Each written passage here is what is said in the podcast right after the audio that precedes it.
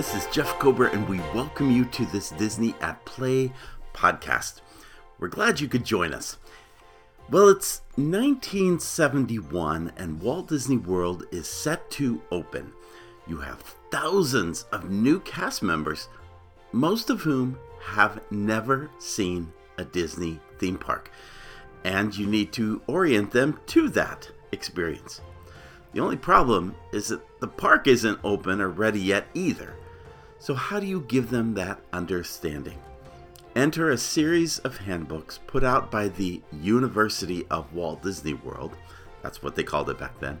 In a series of handbooks, cast members were introduced to the setting in which they would work. There is one for each of the lands of the park plus the resort. In this podcast, we'll look at Main Street. We'll study the story behind the show and look at attractions, dining, retail, entertainment, and guest services.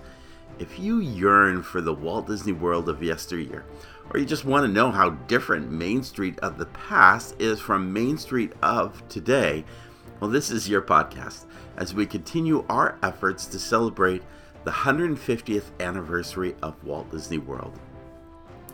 You may want to also check out our website, disneyatplay.com, as it will actually um, showcase some of the photos and images and links that we're going to present in today's podcast. So, a little bit more context about what we're doing. I was bequeathed by a former opening Walt Disney World cast member, former leader, a series of materials that were left over, and one of them was a set of booklets kind of bound each one set actually i had two sets that were given to me. One was a set that was bound completely together. Another was a set bound individually into the individual handbooks. I mean this is in the days of of, of uh, brass braids putting on to bind these things together. And in fact actually they were each individually numbered. This one was 134 my thinking is they had created something of a library that um, they then dispensed these handbooks. And my guess is she ended up with a the entire collection because she was playing more of a managerial position. I think most cast members probably only got the handbook for their given area, but um, these handbooks are kind of um, kind of a window into what the park was supposed to be or what it was going to look like. And so thought we would kind of go through this uh, this handbook together and talk about it. The, uh, the first part is entitled "The Story Behind the Show." Now they're giving this to you because again, these people have no idea. Cast members have no idea what this is supposed to be all about.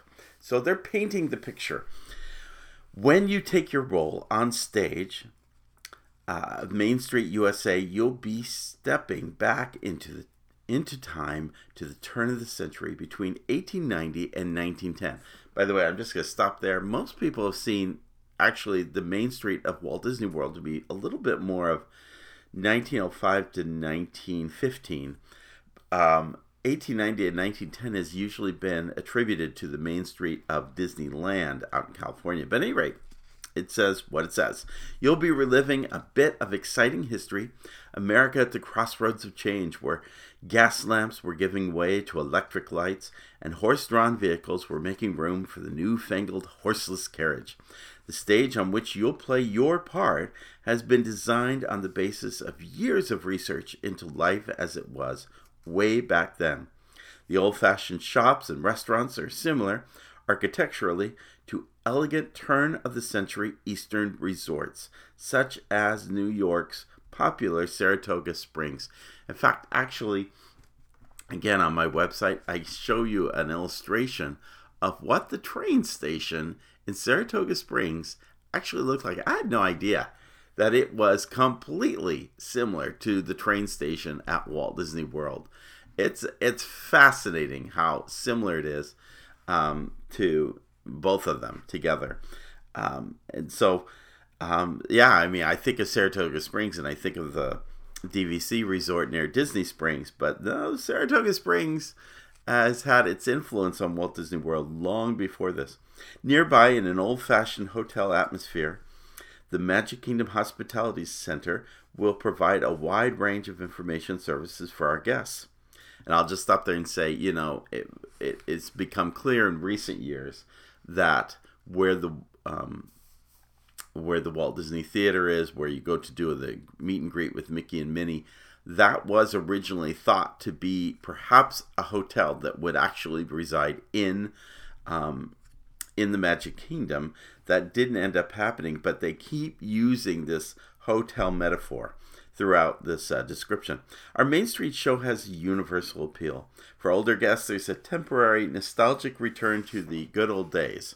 Younger people, on the other hand, can get a glimpse of life as it was back at the turn of the century. We forget, for example, that very few of today's young people have ever ridden on a train. Our trains are not kiddie trains, they are genuine steam trains, and it is a genuine experience. Now, in part two, they talk about the stage, backstage, and downstage. And this is why I think that most of these handbooks were um, only given out depending on the land you were working in, because honestly, much of this text is the same in every in every uh, workbook, in every handbook. But in this case, it's very true to what is actually there. So, as in the case with any Disney movie, Main Street USA incorporates Disney creations in planning, stage properties, paint, staff, and plaster, landscape design, sound effects, and the various displays, which we call dressings.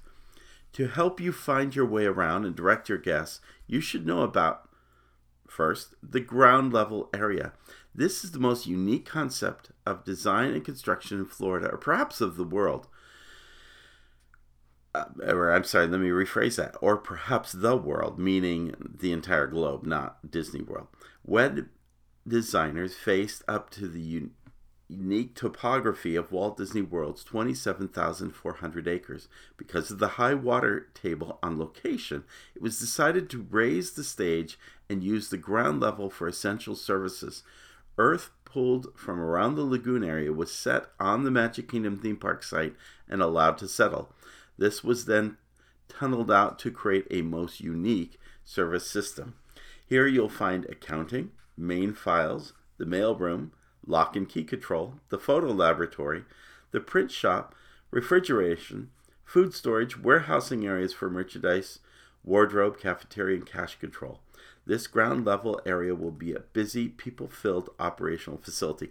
My first visit to the Utilidor was actually to the photo laboratory, and um, it was very squarely about, about the area underneath um, the confectionery, about that, about that location.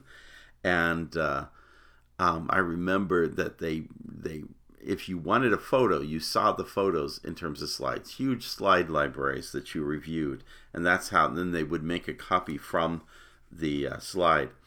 any rate, at the second level, now this is above Main Street. To use every bit of space effectively, our Disney designers have converted the turn of the century building facades into workable spaces. Behind these facades will be the services of merchandise operations, merchandise operations, food service, and entertainment divisions. While over at the bank building and town hall, you'll find the offices for security and marketing.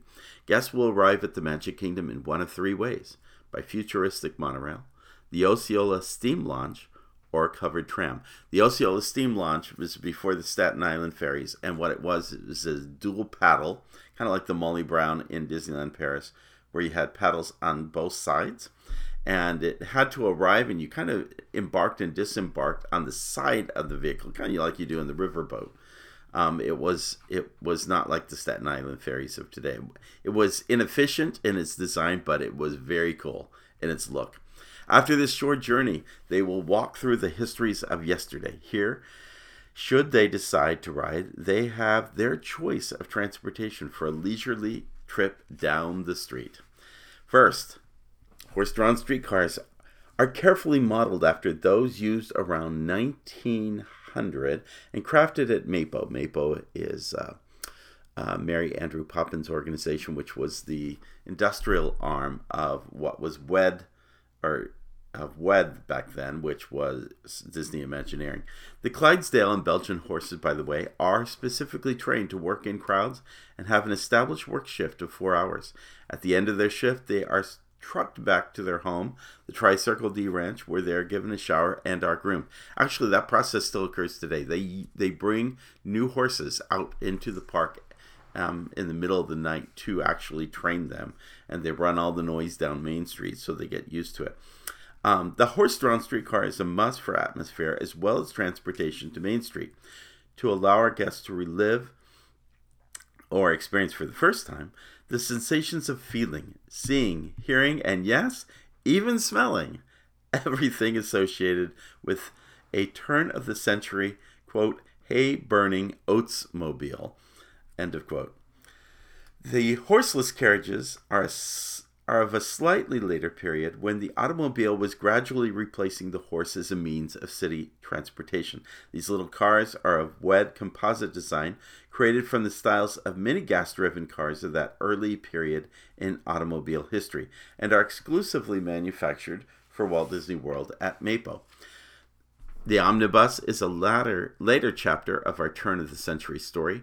Ours are very near replicas of the Fifth Avenue buses which were the main mode of transportation in New York during this era. Some modifications have been designed into these vehicles to provide greater comfort for our guests. The motorized fire engine is for fun lovers who have always desired to ride a fire engine and clang its bell. Our engine is of the same WED composite design as the horseless carriages. The major modification was in placing seats for the guests where the hoses would be.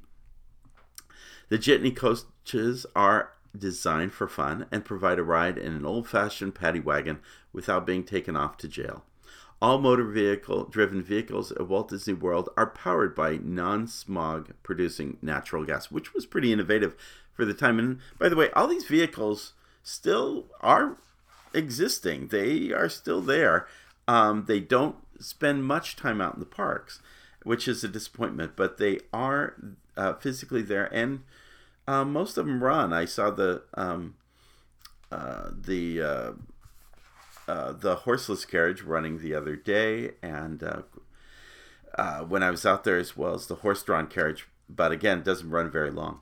Next is the Walt Disney World Railroad, an excellent way for guests to orient themselves with various lands in the theme park. Um, with the various lands in the theme park would be to f- ride the steam trains which circle the Magic Kingdom department uh, from the Main Street Railroad station. These four steam engines were brought from the jungles of Mexico to Florida's Gulf Coast for complete rebuilding. The oldest engine was built in 1902, the youngest in 1928. The locomotives were found by a team of Disney World Scouts and were refurbished by the Tampa Ship Repair and Dry Dock Company. The trains will travel on a one and one half mile long narrow gauge track, three feet wide. The steam will be generated by high grade diesel fuel instead of crude oil or chunks of wood. Again, fairly innovative at that time, or at least contemporary to that time. Each engine will pull five open sided excursion carts with a total capacity of 300 guests per train. Eventually, now this, now this, this was so cool. Eventually, Frontierland and Tomorrowland will have a railroad station where guests may board for a tour around Magic Kingdom. But whether walking or riding, our guests will have a great show on Main Street. So, again, if you followed my podcast, you know that um, over the last year or so, I've talked about the Tomorrowland train station that used to be on the original original map for the Magic Kingdom, then was dropped over. When we get to Tomorrowland Handbook, it goes into more detail about this. Um, of course, it was never built, but well, actually, the correction, it was built because we have images of it being built, but it never opened. They uh, they removed it and moved on to Space Mountain. They can enjoy. Um, it goes on to say they can enjoy the six screens at the Main Street Cinema, each featuring great silent feature classics, or test their skills at the Penny Arcade. Section 3 Special Entertainment. Amidst all this activity, Main Street will come alive with special shows. The Walt Disney World Band, a versatile 20 piece Sousa type marching band will parade up Main Street and through the Magic Kingdom, playing appropriate medleys and presenting outdoor pops concerts. Then it goes into other bands, and you should know that what ha- would happen Walt Disney World, the band would operate certain hours of the day as a whole, and then they would break into individual parts to do little concerts um, throughout. So uh, the next one is the Town Band, which is a 10 piece group reminiscent of a Sunday afternoon uh, concert at the town gazebo. We didn't have a town gazebo, but you get the idea. I wonder, there is a gazebo. There is a gazebo um, be- between Liberty, adjacent to Liberty Square. I wonder if they ever played there. Um, the Keystone Pop Quartet is a quartet of saxophonists in the costume of the Keystone Cops, who will be playing and clowning at various times of the day in and around the shops along the, the street. That they were there for many years. I haven't seen them in a while, but um, again, part of the whole group. The Barbershop Quartet, a quartet singing traditional barbershop songs typical of America 1900, will perform their routines while strolling Main Street in and out of the various shops. Their routines consist of singing a simple tap dance, choreographed movements, and riding either their bicycle built for four or their specially recreated antique bikes. And um, of course, they perform uh, still today. Haven't seen the bikes in a long time. Refreshment Corner Entertainment. The ragtime sounds of this typical Tin Pan Alley Music of America will be heard from a unique piano that is mounted on a special three wheeled bicycle. This unit, on occasion, will move out onto the street and even join the Main Street parades. Now, I have a picture of this in the GAF Viewmaster reel, and so I'm familiar with it. It was a big white piano with a with big white um, wheels, um, but um, I haven't seen it in years, and it's very hard to find a lot of photos of it.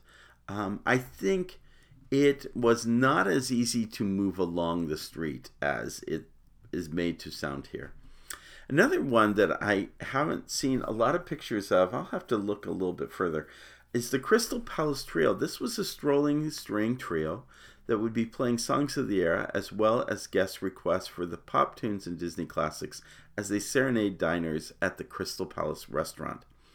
This was before the Winnie the Pooh um, dining experience. And of course, the Walt Disney characters. Host dress in our world famous character costumes will perform at various times throughout the day. Some of these costumes have been individually equipped with portable air conditioners that we have developed to make them make the host most more comfortable. Um, yes, they tried that. No, it didn't succeed for very long.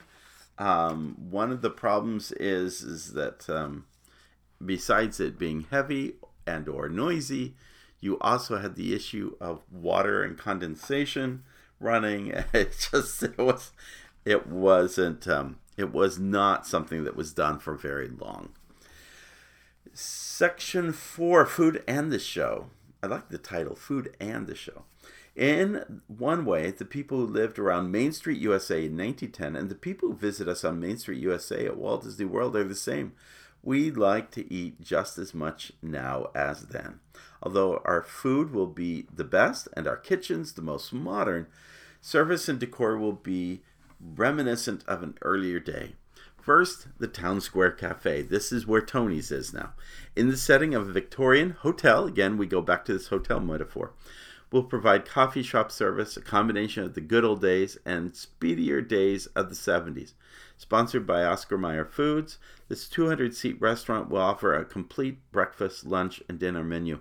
Something which I wish they'd go back to is a breakfast menu at that uh, at that restaurant. Um, I think a lot of people liked being able to catch breakfast at the beginning of the day. The Market House, and it seems like it's been a long time since they've done breakfast. I could be wrong, but maybe they were doing it before the pandemic. The Market House, sponsored by Sara Lee Foods, will provide light snacks featuring Sara Lee cakes, pies, and pastries far better than great grandma used to make, plus coffee, tea, and milk. our guest's appetite will be tantalized by a demonstrator decorating cakes and pastries. The market will also house a display by the Savannah Sugar Company and will offer mail order service of Smucker's jams and jelly. So this is what eventually um, became the Starbucks area. I'm humored by the emphasis on cakes, pies, and pastries, and cake decorating, and all this. And then it goes on to say plus coffee, tea, and milk. Now, now the star of that space seems to be seems to be the coffee, but and uh, and mail order Smucker's jellies. You gotta you gotta love that. The pla- as I go to Walmart this afternoon to buy some Smucker's uh, preserves. The Plaza Ice Cream Parlor is a true replica of an old-fashioned Victorian ice cream parlor, specializing in a variety of theme fountain treats and sponsor of Borden Dairy Products Incorporated our Walt Disney World guests will also find uh, for their luncheon and dinner fancy an exciting array of crepes and salads. Boy, some things come back around again. You know, here we have the creperie in Epcot. Crepes were big things in the 70s. And what really gets me about this ice cream parlor, I did not quite understand how this worked back then, but the two were fairly adjoining and you could get um, I mean, now it's divided up. You have the corner ice cream parlor, and then you have the plaza restaurant. But it was at one time much more of a shared kind of experience. And I saw that play out when I was at Disneyland Paris. They have the same footprint um, on the street, and it is still done in the what I believe is the way it was originally done. And again, I'll try to post some images from that. I was so surprised to find that little um, niche. It was it was not a reservation place like um, the Plaza Gardens restaurant at Disneyland Paris. You could just walk up and get a seat and and and uh, or order your dish and and you could sit down and eat it. Um, I, was so surprised to see it. I, if I had known about it earlier, I would have gone there to to grab a bite to eat. Um, it was kind of a surprising, surprising hidden kind of thing that I didn't realize. Um, the refreshment corner, which is now Casey's, sponsored by the Coca-Cola Bottling Company, still is, will offer our guests Coca-Cola products and hot dogs in the atmosphere of turn of century soda fountain, still is. Here, the guest may choose to take his refreshment out with him or sit at a table and enjoy the live entertainment.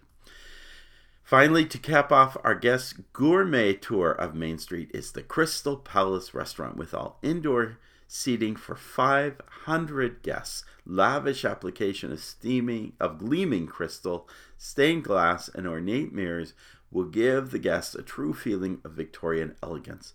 The guests will choose from a tantalizing selection of large exotic salads, I just I just laugh. Large exotic salads, themed uh, entrees and desserts, while being entertained by a roving string trio. I miss the days of the Crystal Palace like that. I love Winnie the Pooh, but I do not think they should be a character dining experience. Too noisy, too messy. It's too crazy. Section 5 Fun and Shopping.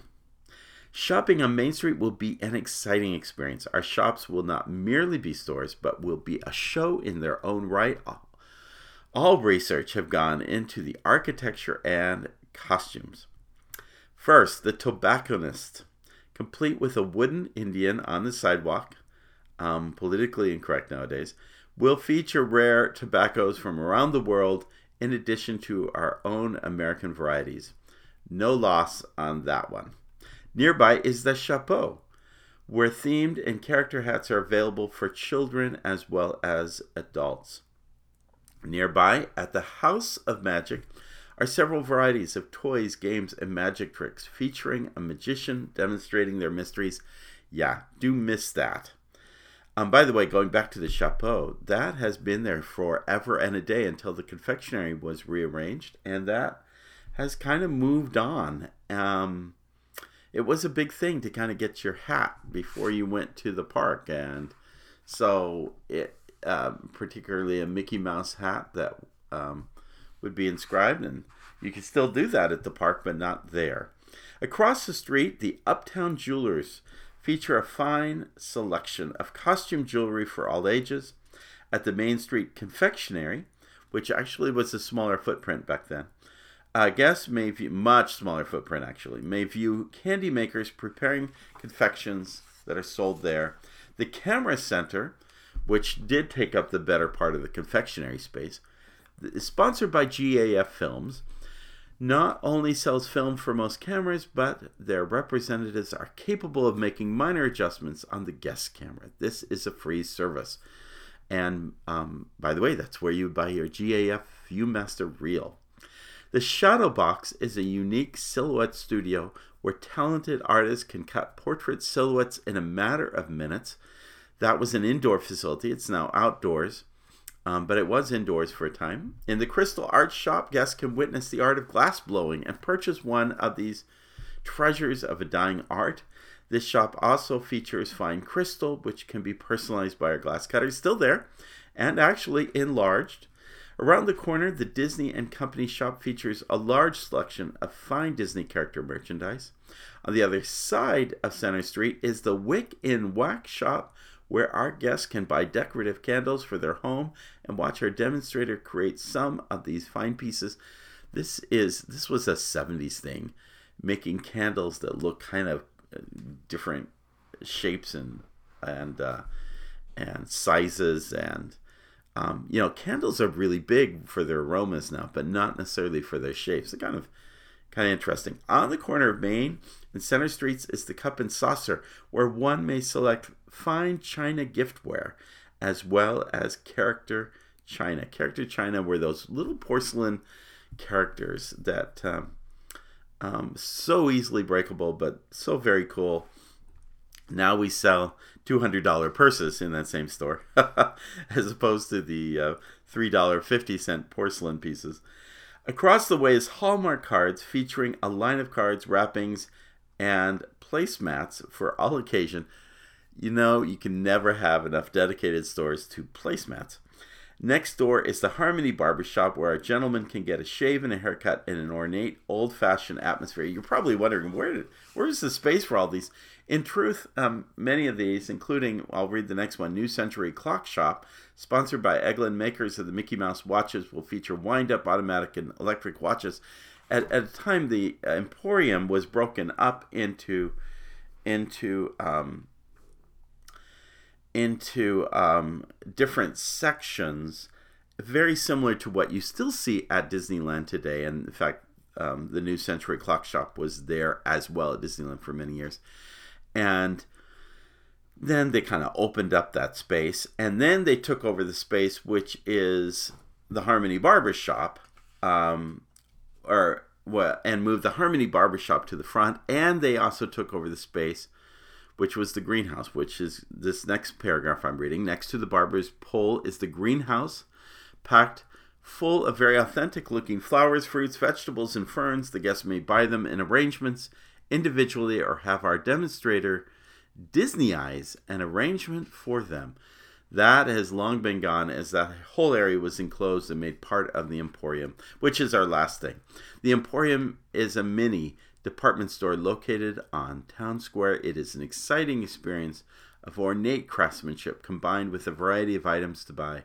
Guests will be able to purchase items that our Disney World merchandise designers and buyers have developed. Items such as character merchandise based on Disney movies, hats, books, rainwear, cameras, and a large selection of memento. The only reason I'm laughing is because that's that pretty well describes every Disney gift shop. So our final section six is toward guest services. City Hall, located in the town square area, is a reception area for VIP visitors, an area for guests who wish to lodge a formal complaint or compliment, or make an exchange or an adjustment on coupons.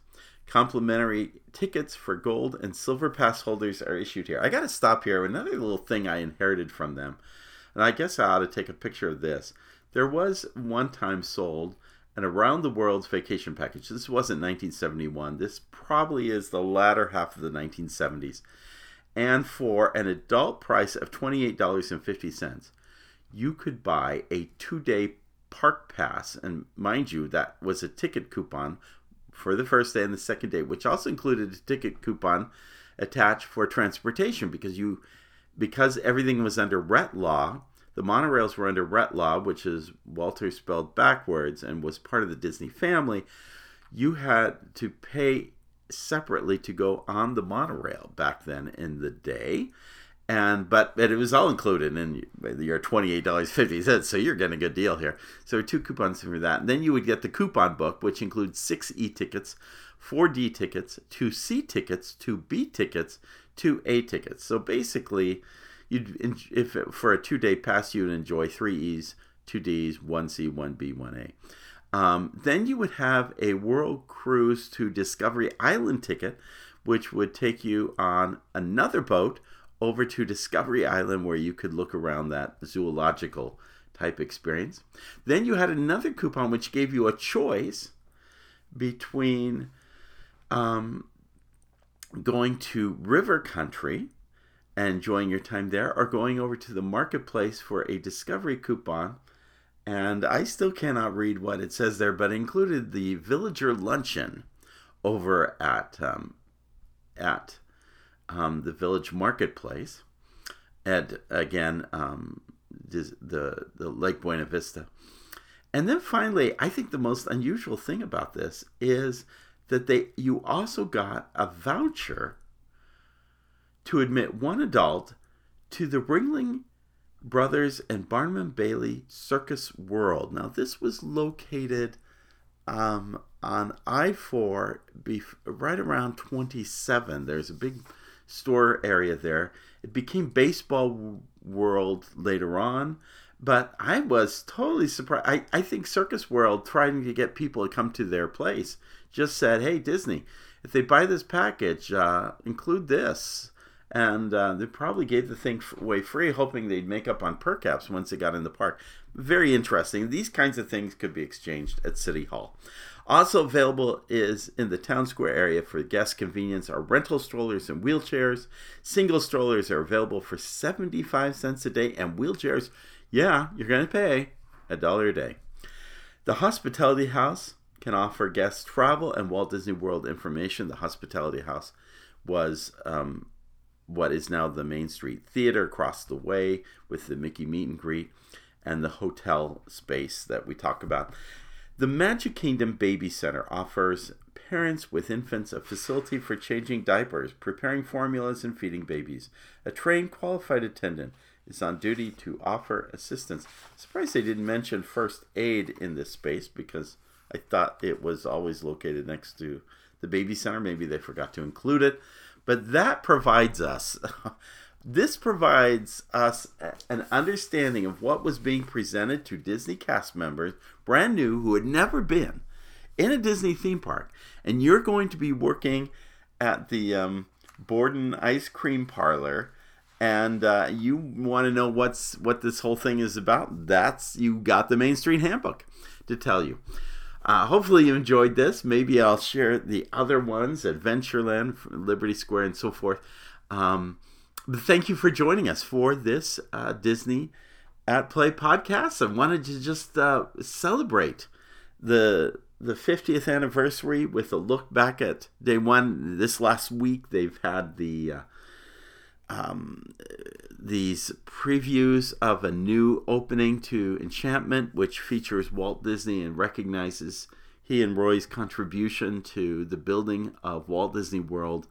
Um, I think maybe the company's coming around to the fact that they didn't do enough of a job to really celebrate the 50th and the heritage of this park because it is an amazing institution. That does it for this podcast. Stay tuned. Um, I did upwards to three podcasts a week back in the middle of the pandemic. Things got a little busier. I'm trying to, so I kind of slowed down to one at best, and now I'm trying to get back up to two we'll see how we're going. I'm going to try to get the next podcast available by Tuesday morning. I'm going to try to work for Tuesday mornings and Friday mornings. Hopefully, you'll see that happen. Stay tuned. We're going to do our very best. And uh, meanwhile, check out our Disney at wayfinderplay.com site and also check out our Wayfinder Society page listed there. That is our uh, Patreon group. Uh, join up. We have unique uh, podcasts and other kinds of uh, um, interactive adventures that are available to you on that. So check that out. And again, finally, in the words of Sinbad's storybook voyage, always follow the compass of your heart. Have a great day. We'll see you real soon.